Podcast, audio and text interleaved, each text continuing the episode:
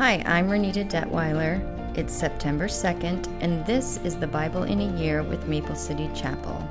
The readings for today are Ecclesiastes 1, 2, and 3, 2 Corinthians 6, 1 through 13, Psalms 46, 1 through 11, and Proverbs 22, verse 15. Ecclesiastes 1. These are the words of the teacher, King David's son, who ruled in Jerusalem. Everything is meaningless, says the teacher, completely meaningless.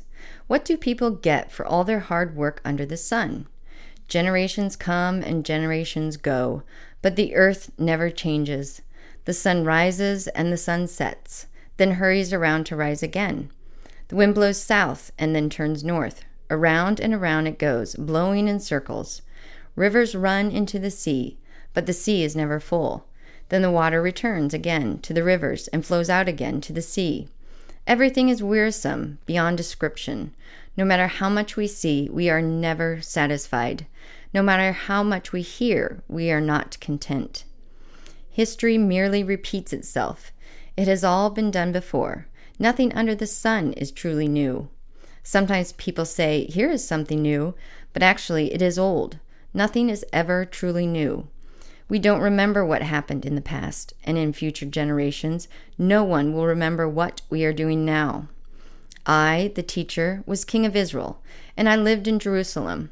I devoted myself to search for understanding and to explore by wisdom everything being done under heaven. I soon discovered that God has dealt a tragic existence to the human race. I observed everything going on under the sun, and really, it is all meaningless, like chasing the wind. What is wrong cannot be made right. What is missing cannot be recovered. I said to myself, Look, I am wiser than any of the kings who ruled in Jerusalem before me. I have greater wisdom and knowledge than any of them. So I set out to learn everything from wisdom to madness and folly. But I learned firsthand that pursuing all this is like chasing the wind. The greater my wisdom, the greater my grief. To increase knowledge only increases sorrow. Ecclesiastes 2. I said to myself, Come on, let's try pleasure. Let's look for the good things in life. But I found that this too was meaningless. So I said, Laughter is silly. What good does it do to seek pleasure? After much thought, I decided to cheer myself with wine. And while still seeking wisdom, I clutched at foolishness. In this way, I tried to experience the only happiness most people find during their brief life in this world.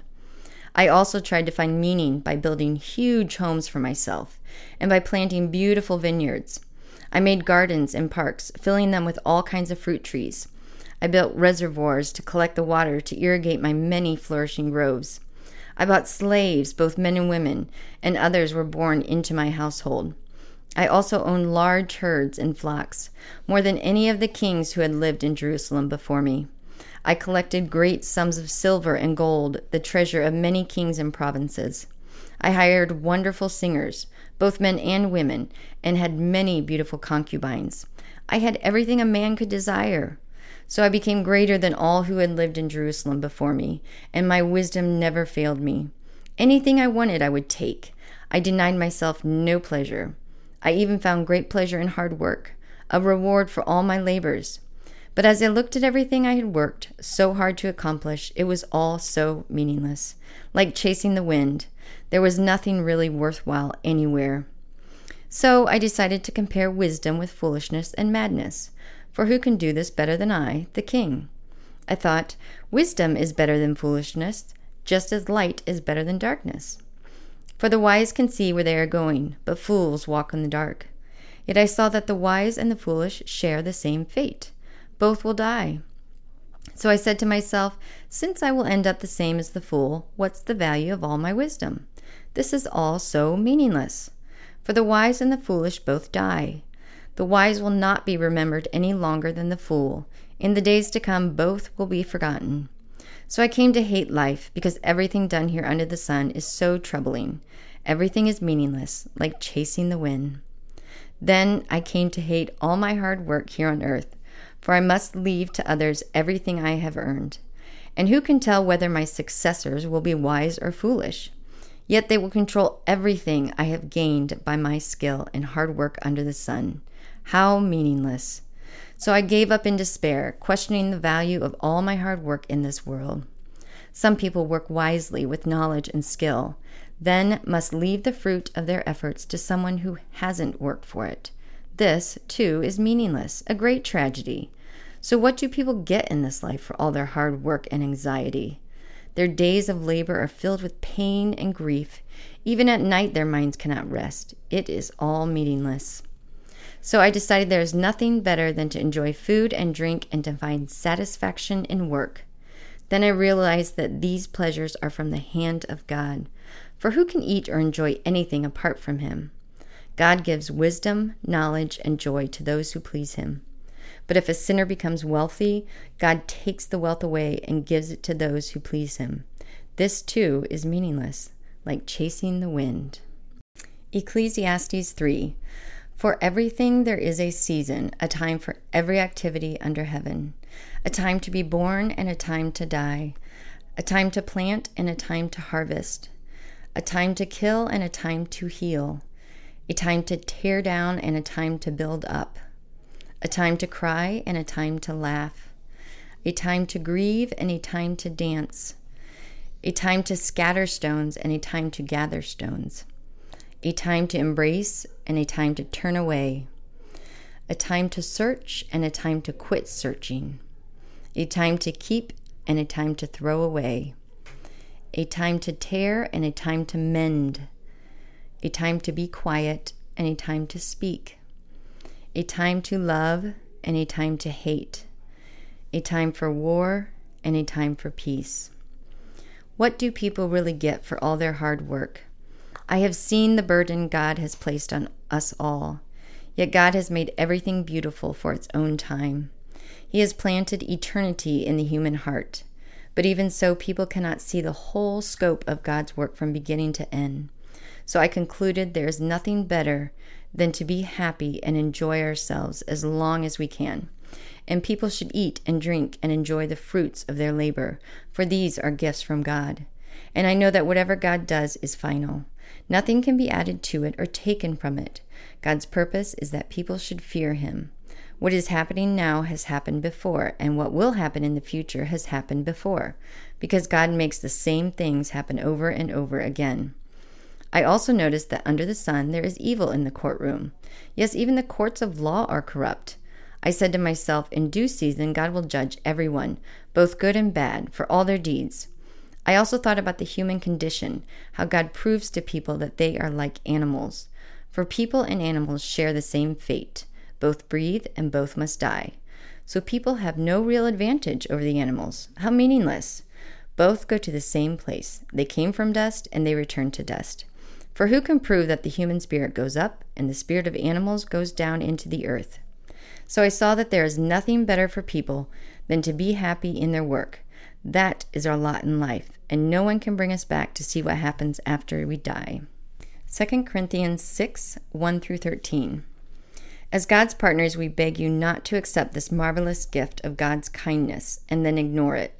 For God says, At just the right time I heard you. On the day of salvation, I helped you. Indeed, the right time is now. Today is the day of salvation. We live in such a way that no one will stumble because of us, and no one will find fault with our ministry. In everything we do, we show that we are true ministers of God.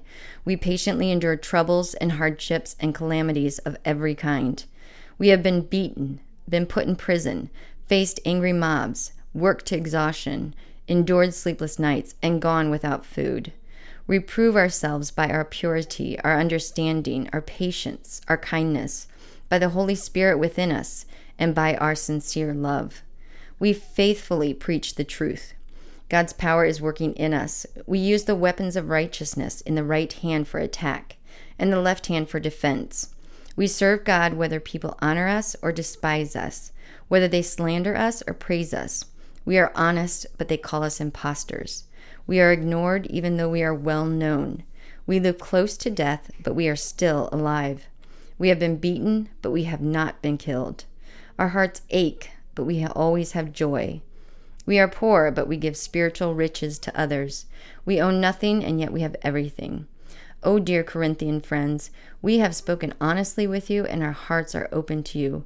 There is no lack of love on our part, but you have withheld your love from us. I am asking you to respond as if you were my own children. Open your hearts to us.